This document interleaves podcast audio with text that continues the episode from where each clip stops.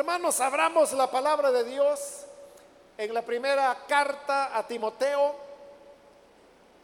capítulo número 5.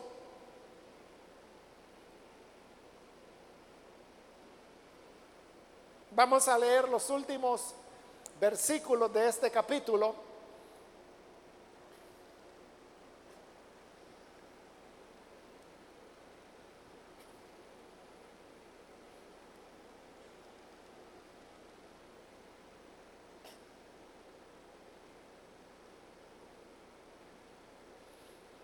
Muy bien, dice entonces la palabra de Dios en primera de Timoteo, capítulo 5, los versículos 24 y 25.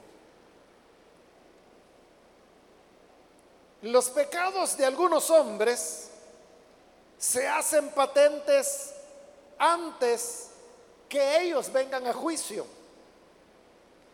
mas a otros se les descubren después.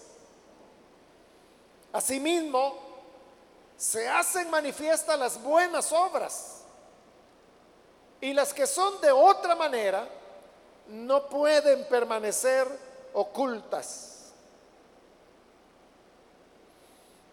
Amén. Hasta ahí dejamos la lectura. Hermanos, pueden tomar sus asientos, por favor.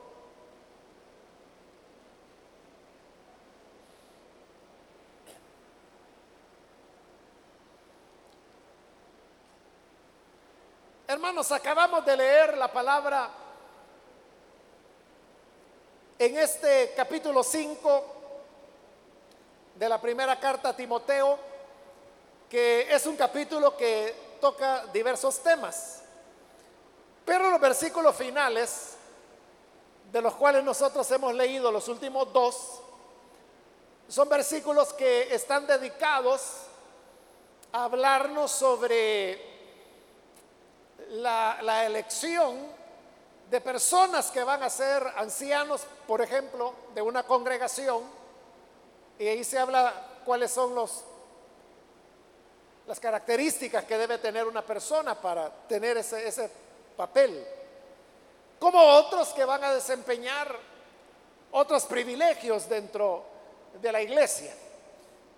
La recomendación que la carta está dando es que para seleccionar a las personas que van a desarrollar cualquier rol de responsabilidad dentro de la iglesia, no hay que apresurarse, sino que hay que pensar bien las cosas, examinar muy bien a las personas, observarlas, porque no se trata, hermanos, de llenar espacios solamente por llenarlos. Y quizá porque se quiere llegar a cierto número de servidores dentro de un área, entonces simplemente se pone para eso, para llenar número.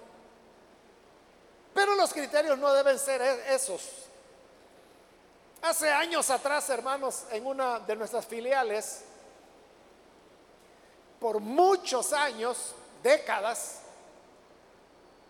esta filial que era una filial importante, diría yo, en nuestra misión fuera del país, eh, solamente por años solo tuvo un anciano.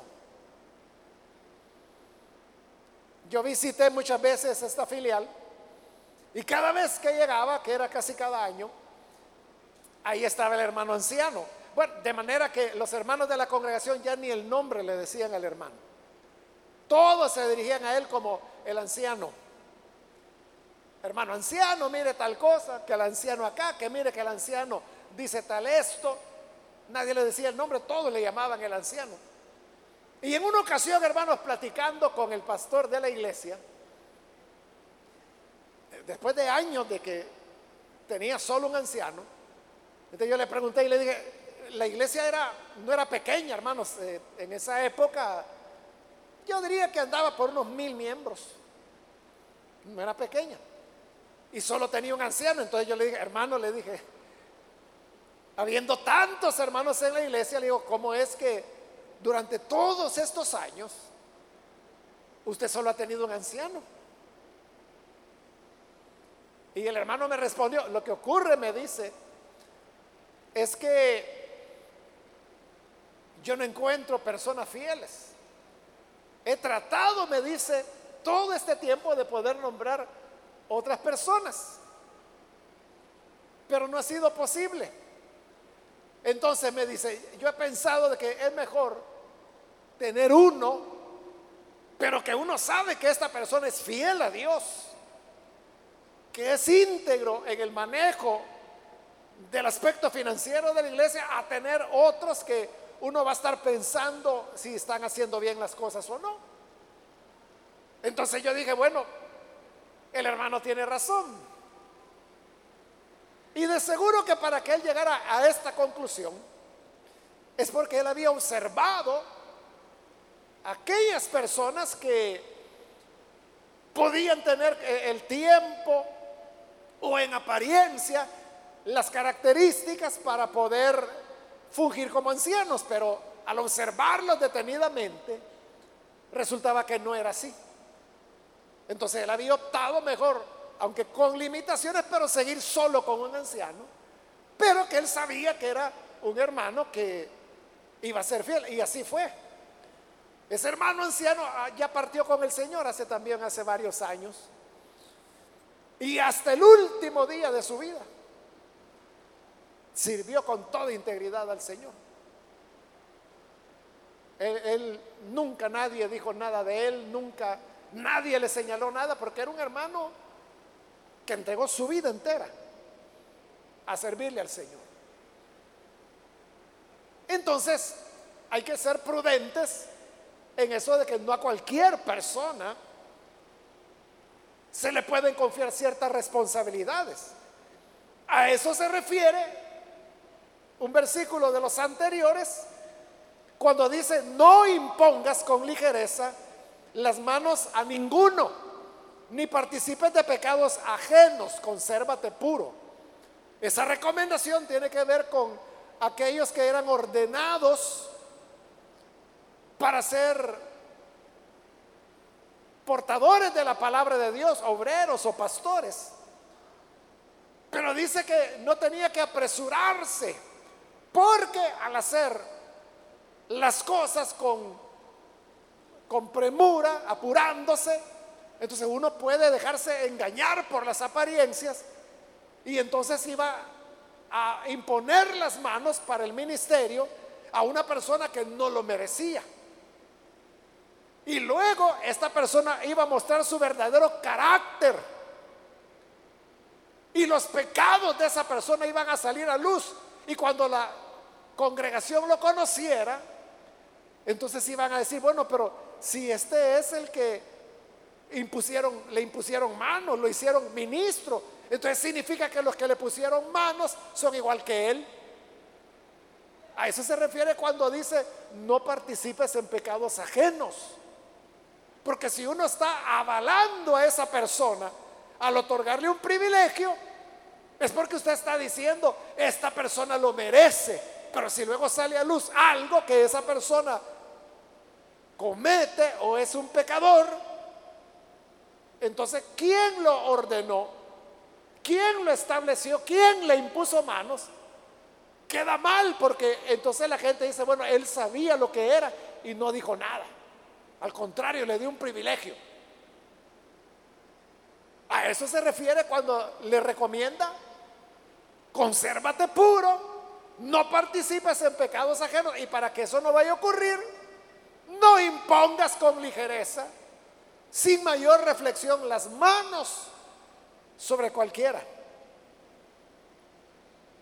Pensando en esto, hermanos, de la importancia de observar bien a las personas, es que hablan los versículos que hoy hemos leído, donde dice, los pecados de algunos hombres se hacen patentes antes de que vengan a juicio. Cuando ahí habla de juicio, no se está refiriendo al juicio final, no se está refiriendo a la venida del Señor, sino que se está refiriendo al juicio que los pastores o el pastor de una iglesia hace al juzgar a las personas para seleccionarlas y otorgarles un privilegio. Entonces dice la carta, hay dos tipos de personas. Las personas que antes de que sean consideradas, que sean juzgadas para otorgárseles un privilegio, sus pecados ya se hicieron patentes. Es decir, hay personas que pecan y la gente sabe que han pecado. La gente sabe que han pecado. Me recuerdo, hermanos, hace años, ya, décadas, quizá le va a causar un poco de gracia, pero es verdad.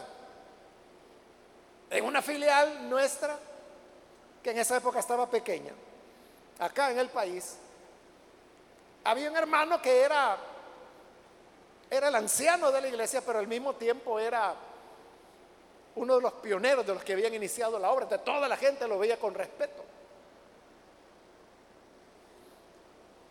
Pero en una ocasión él andaba, este hermano anciano andaba eh, cerca del mercado de, de esa población. Y usted sabe que las personas hacen sus chalets la vendedora, ¿verdad? En los mercados. Entonces, otro hermano de la congregación vio que este anciano se metió a uno de esos chalets y ahí estaba la vendedora y la vendedora empezó a cerrar todo y cerró la puerta del chalet. Entonces, cuando este hermano vio que el anciano se había encerrado con esa mujer, que saber quién era, entonces él dijo, qué raro está esto. Y él de curioso lo que hizo fue acercarse al chalet. Y usted sabe que los chalets están medio hechos, ¿verdad? Entonces había una, una rendija en el chalet. Y este hermano se, se pone a observar a través de la rendija qué era lo que pasaba. Él nunca dijo que, porque él fue quien me lo contó. Él nunca me dijo qué fue lo que vio, pero obviamente lo que vio no era correcto. Pero ¿sabe lo que él hizo en el momento? Va a traer a los hermanos de la iglesia y le dice, hermanos, vénganse, vénganse, vénganse. Y lleva hermanos, como 20 hermanos de la iglesia, y los pone a hacer fila en el chalet. Y uno por uno iban viendo a través de la rendija. ¿Ya vio? Sí, vaya, hoy pase usted. ¿Ya vio? Sí, vaya, usted pase usted. Fila de hermanos y hermanas viendo. De manera, hermanos, de que se cumplió lo que aquí dice la escritura, que los pecados de algunos hombres se hacen patentes, o sea, la gente lo sabe.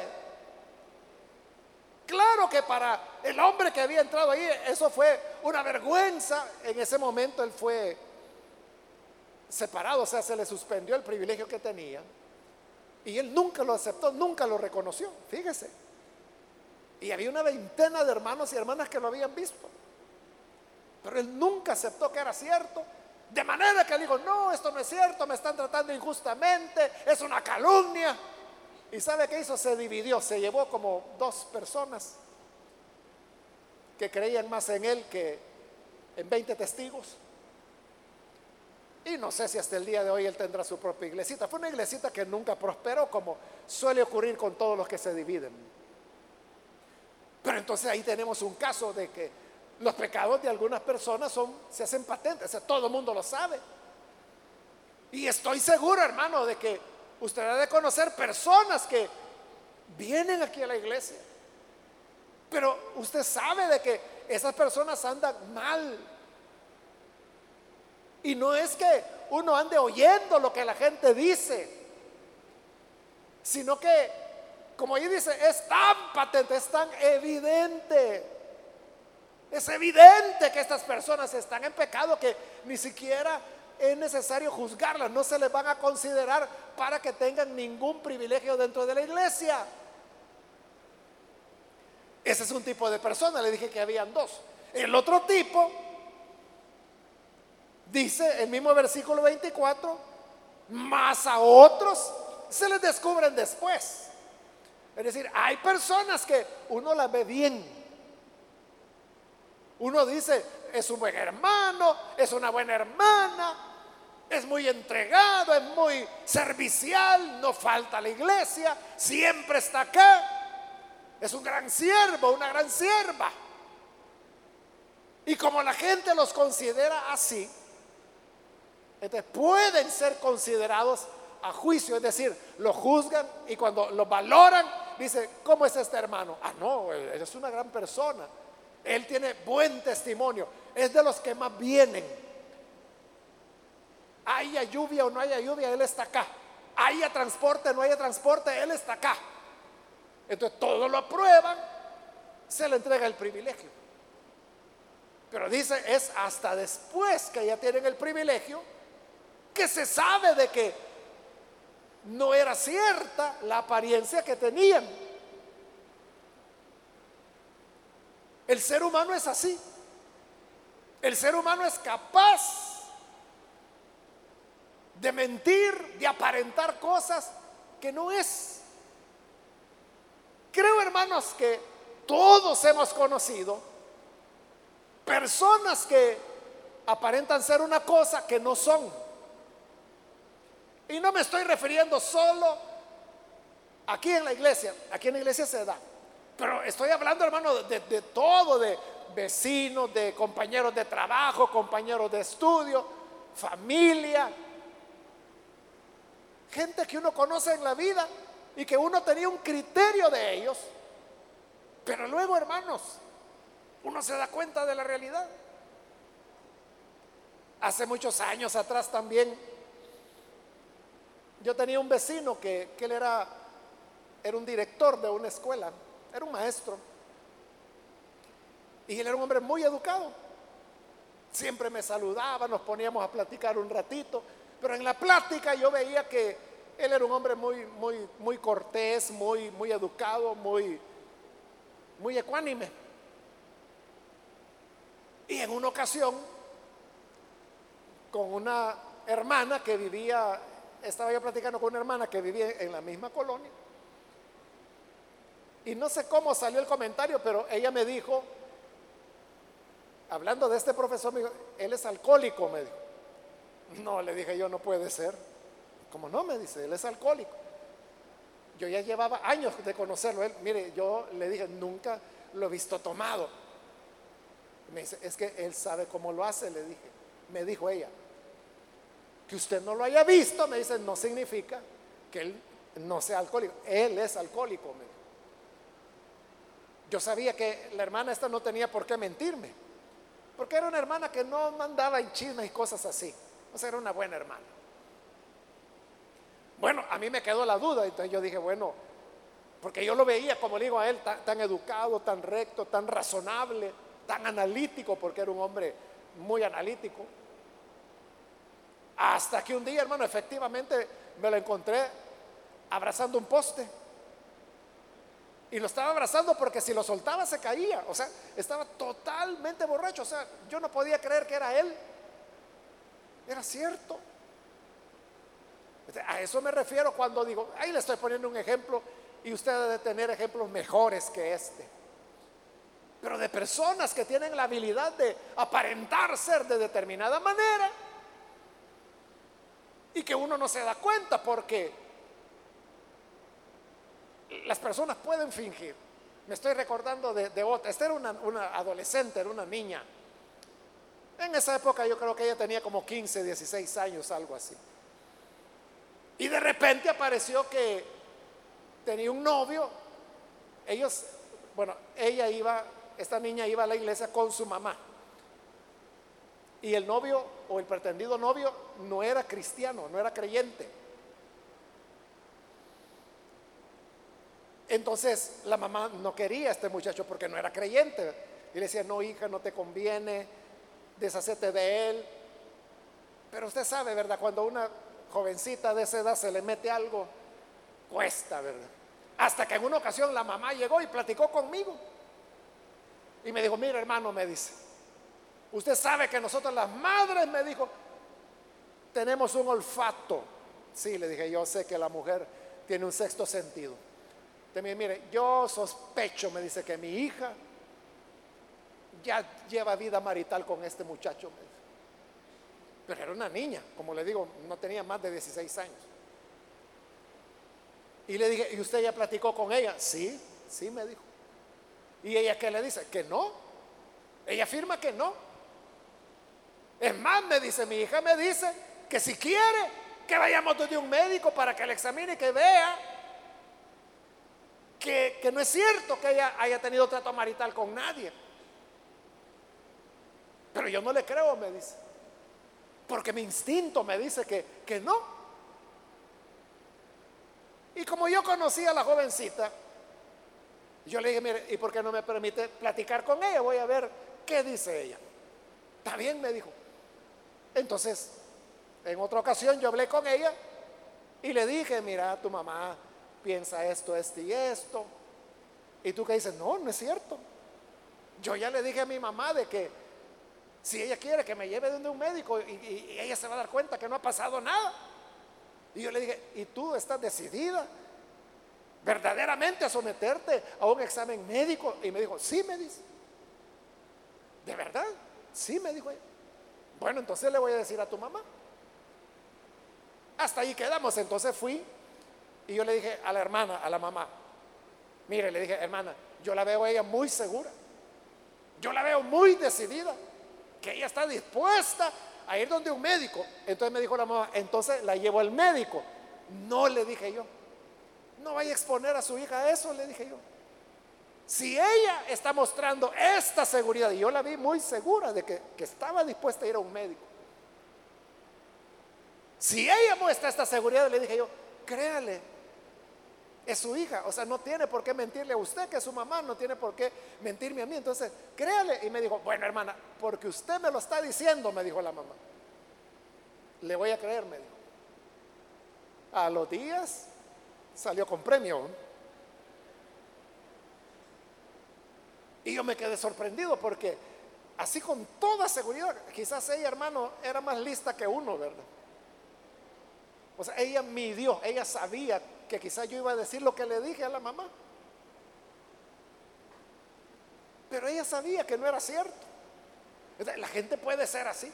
La gente puede ser desafiante y decir, probámelo pues. ¿Qué me has visto hacerlo? Y sí lo han hecho. Porque las personas no aparentan lo que son. Entonces, eso es lo que ocurre acá. Cuando la escritura dice los pecados de algunos hombres se hacen patentes antes de que vengan a juicio. De algunos sabemos que han pecado, que han fallado. Pero otros parece que no. Parece que llevan una vida recta. Pero en algún momento se le va a descubrir porque el Señor Jesús dijo que no hay nada oculto que no haya de salir a luz. Ese es un principio espiritual. Jesús dijo, lo que se habla en secreto en las habitaciones se va a gritar desde las azoteas. Es decir, va a ser de, de dominio público. ¿Y a cuántas personas, hermanos, no les ha ocurrido así? ¿Cuántos casos de infidelidad no han sido descubiertos? Porque una persona creyó que, que nunca le iban a ver el teléfono.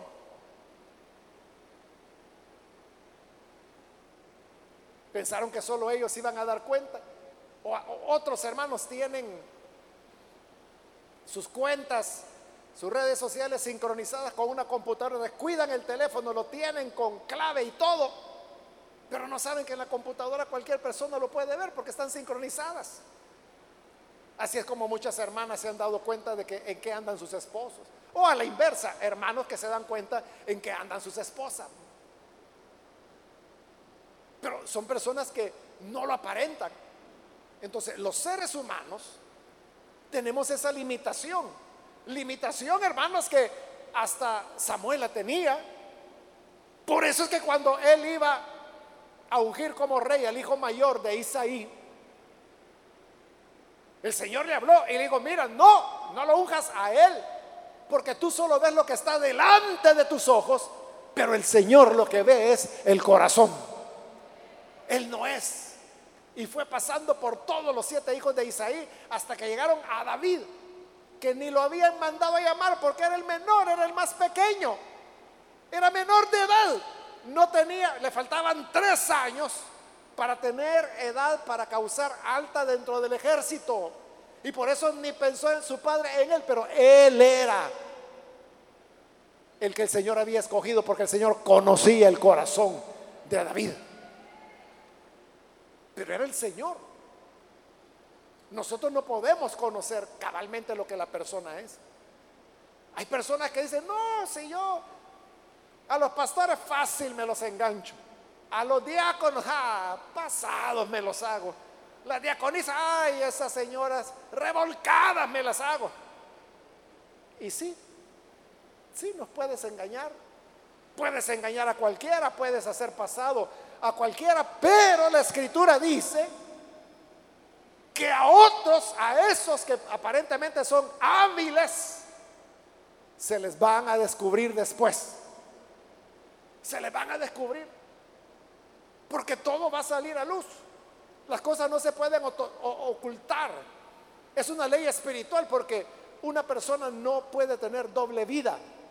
No es posible que esté llevando una vida en la iglesia que es así, que es santo, que es bien educado, que es bien recto, que se ve muy honesto, pero por otro lado lleva una vida egoísta, de pecado, que lastima a otros, que grita, que se enoja, que es violento, que es infiel y muchas otras cosas.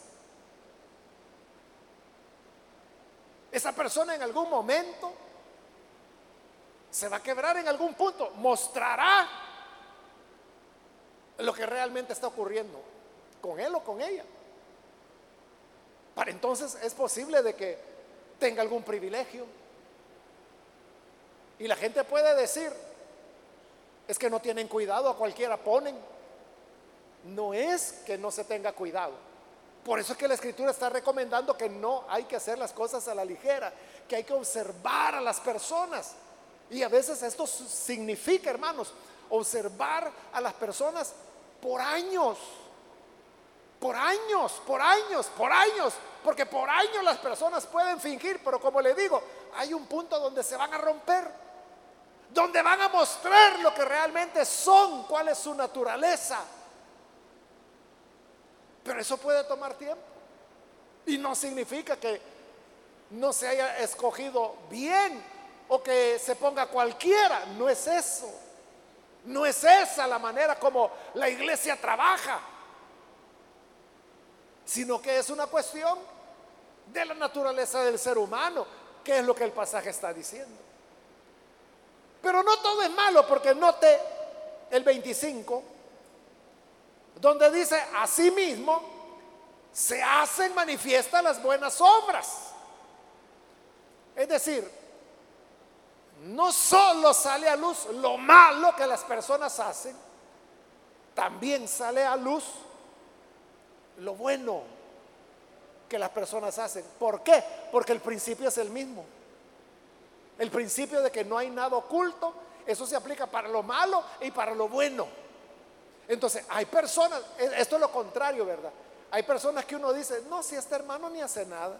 No, si esta hermana yo veo que ahí pasa Viene al culto, no le habla nadie, canta y luego se va, como que si fuera una isla. Uno quiere, cree que son personas que no hacen nada. Pero la escritura dice que las buenas obras se van a manifestar, van a salir a luz, serán conocidas por el mismo principio de que no hay nada oculto. Aunque las personas no anden proclamando y diciendo, yo hice aquí, yo hice allá, es que yo ayudo de esta manera, yo hago esto, hago lo otro.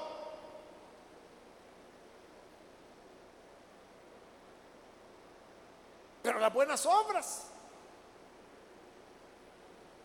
como son hechos reales, van a salir a luz.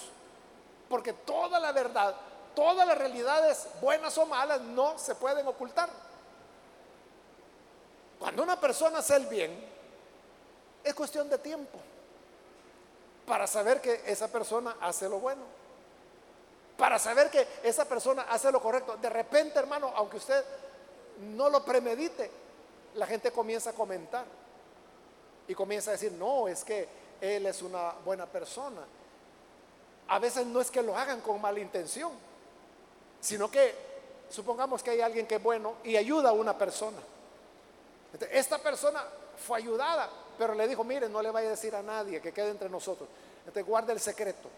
Pero esta persona que fue ayudada, de repente conoce a otra persona que está viviendo una situación igual que la que vivió él o ella. Entonces se recuerda y, le dice, no por mala intención, no por romper el pacto de no decir que fue beneficiado, sino que por ayudar a la persona y dice, mire, vaya a hablar con tal persona, porque yo viví una situación como la suya y esa persona me ayudó. Esta persona ya se enteró. Y como le digo, no porque la otra persona sea un chismoso, un lengua larga, o que no sepa guardar secretos, no es eso. Está queriendo ayudar al otro. Entonces para el otro, habla y de verdad lo ayudan. Entonces comienza a crearse como una fama que va de boca en boca, de necesitado en necesitado. A mí me ayudó, sí, a mí también. Ah, pero fíjate que a mí también, de veras, no sabía que te ayudó también a mí. y entonces, ¿cuántos somos? Y empieza a decir, bueno, fulano, mengano, bueno, ya van 20, 25, 30. Y entonces, ¿a cuántos habrá ayudado? Tal vez nunca lo van a llegar a saber, pero se va, hermanos, dando a conocer lo bueno que esa persona es. Y como le digo, no porque las personas sean imprudentes, por razones como la que le he explicado, se llega a saber. Por eso es que la Biblia dice, se hacen manifiestas las buenas obras. Por eso, hermano, usted puede decir, bueno, ¿y yo qué gano con hacer lo bueno? Si a mí nadie me va a dar las gracias, si la gente ni cuenta se va a dar de lo que yo hago, pero si haces lo bueno, eso se va a hacer manifiesto. ¿Cuándo? A saber. ¿De qué manera? No lo sabemos. Pero que se hará manifiesto, se hará manifiesto. Y las cosas, dice, que son de otra manera, es decir, que no son buenas, no pueden permanecer ocultas. Siempre van a salir a luz. ¿Qué enseñanza nos deja esto? Hermano, la enseñanza es la de la honestidad que debemos ser honestos con todas las personas. No solo con, con el Señor hay que ser honesto, aunque hay algunos que creen que pueden engañar al Señor. Pero hay que ser honestos con el Señor, hay que ser honestos con la iglesia, con las autoridades de la iglesia, con los hermanos, honestos con la familia, honestos con los vecinos, honestos con todas las personas. Honestos con uno mismo, porque hay un momento en que la persona que vive en un engaño, hay un momento en que la misma persona se cree su propia mentira. Él sabe que está mintiendo, que está fingiendo, pero miente y miente y finge y finge tanto que hay un momento en que se cree él su propia mentira. Y la persona puede decir, no, no, si yo no hago nada. No, si yo vivo muy bien. O sea, ha llegado ya al punto de engañarse a sí mismo. Y eso es lo terrible. Porque una persona que se engaña a sí mismo no tiene esperanza. En una ocasión, hermanos, platicando con un hermano, hace años también, él me dijo, mire hermano, me dice, hay personas, me dice, que aquí en esta vida, me dice, van a salir a luz sus pecados, me dice. Pero hay otros, me dijo, que se van a morir, que eran pecadores, que hacían lo malo, pero que se van a morir, me dice. Y que uno me dice, nunca se dio cuenta de que hacían lo malo. Pero en el día del juicio, cuando resuciten, para el juicio de Dios, allí se va a saber lo malo. Y sabe, me dijo este hermano, sabe, me dice, yo preferiría, me dice, que si un día mis pecados se van a descubrir, que sea allá en el juicio y no en esta vida para no pasar la vergüenza, me dice, de que la gente sepa quién es uno. Y yo le dije, pero hermano, es lo contrario de lo que usted está diciendo, le dije. Porque si usted lo descubren en esta vida, delante de las personas, y usted le causa vergüenza, eso lo ayuda a corregir a tiempo. Pero si a usted lo van a descubrir hasta en el juicio final, cuando el Señor saque a luz lo que todos hacemos y decimos, ahí ya no hay remedio. Ahí ya no se puede cambiar nada. Y la persona puede decir, me escapé de la vergüenza pública, pero no se escapa de la condenación del Señor. Mejor pasar vergüenza acá, pero que nos lleve a arrepentimiento y a cambiar nuestra vida para que en el día final el Señor nos diga, buen siervo, fiel, pasa al descanso que he preparado para ti. Mejor eso.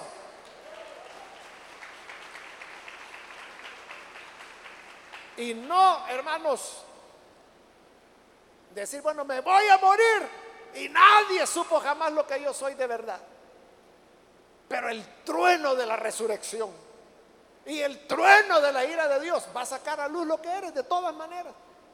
Y entonces, como yo le decía a este hermano, ya sin remedio.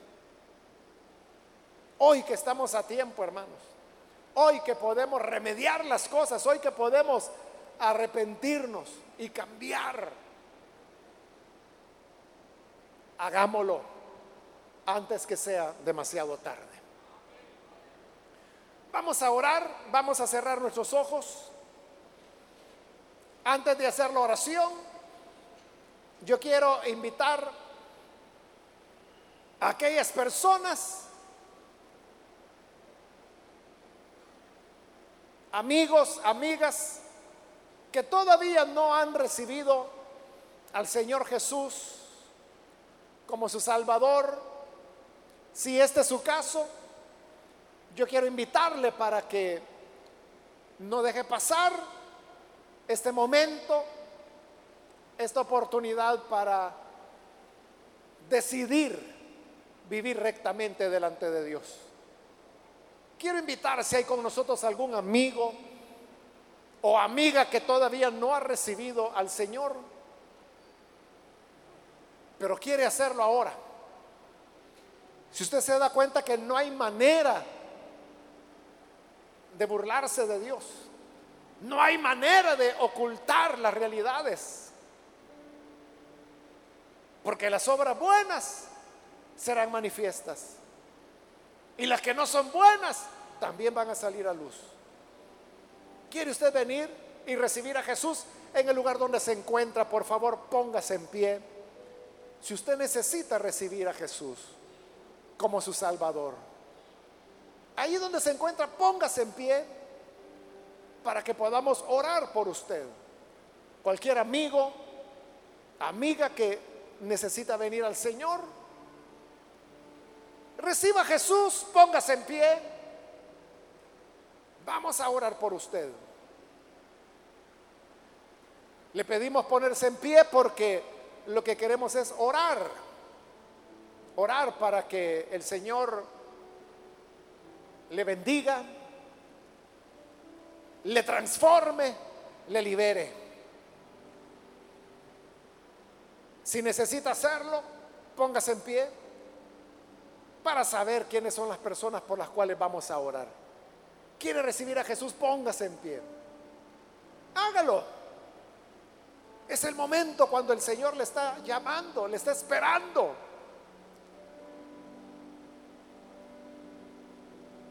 debemos empeñarnos en hacer lo bueno, en hacer lo correcto. Porque eso se va a manifestar. Como decimos comúnmente, aunque no toquemos trompeta, va a salir a luz.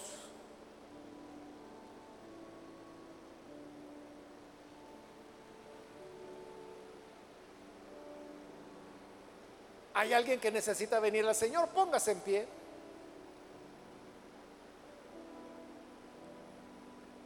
Quiero ganar tiempo e invito si hay hermanos o hermanas que hoy necesitan reconciliarse con el Señor. Si usted se ha alejado de Jesús, pero necesita volver a Él, reconcíliese hoy, póngase en pie en el lugar donde usted se encuentra. Venga. Queremos orar por usted. Hermano, hermana que se alejó del Señor y que ha estado viviendo doble vida. Eso no va a durar mucho.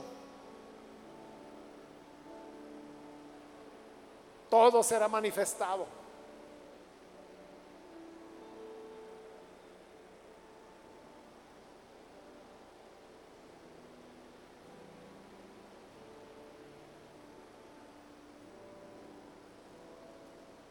Por eso reconcíliese, para que la gracia de Dios le cubra, le limpie y no tenga sin nada de qué avergonzarse. Voy a terminar la invitación, hago la última llamada. Si hay alguien más o alguna persona que necesita venir a Jesús por primera vez o necesita reconciliarse, Póngase en pie en este llamado y aproveche, porque vamos a orar ya y esta fue ya la última llamada que hice.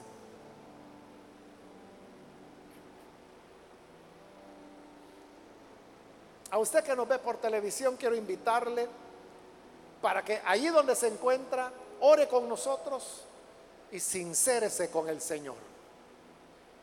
Padre, te damos las gracias por tu palabra que es la que siempre nos instruye, la que nos enseña. Y que ahora, Señor, nos muestra cómo todas las cosas serán conocidas.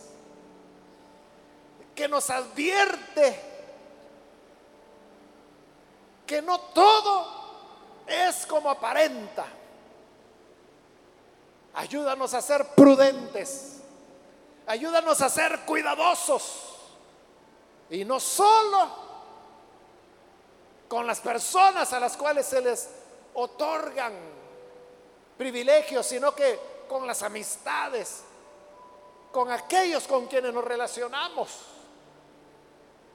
Enséñanos a ser sabios. Y aquellos, Señor, que a través de los medios de comunicación hoy se están entregando a ti Perdónales, Señor. Levántales y pon en ellos un corazón sincero, un corazón que tema tu nombre, que te ame con honestidad.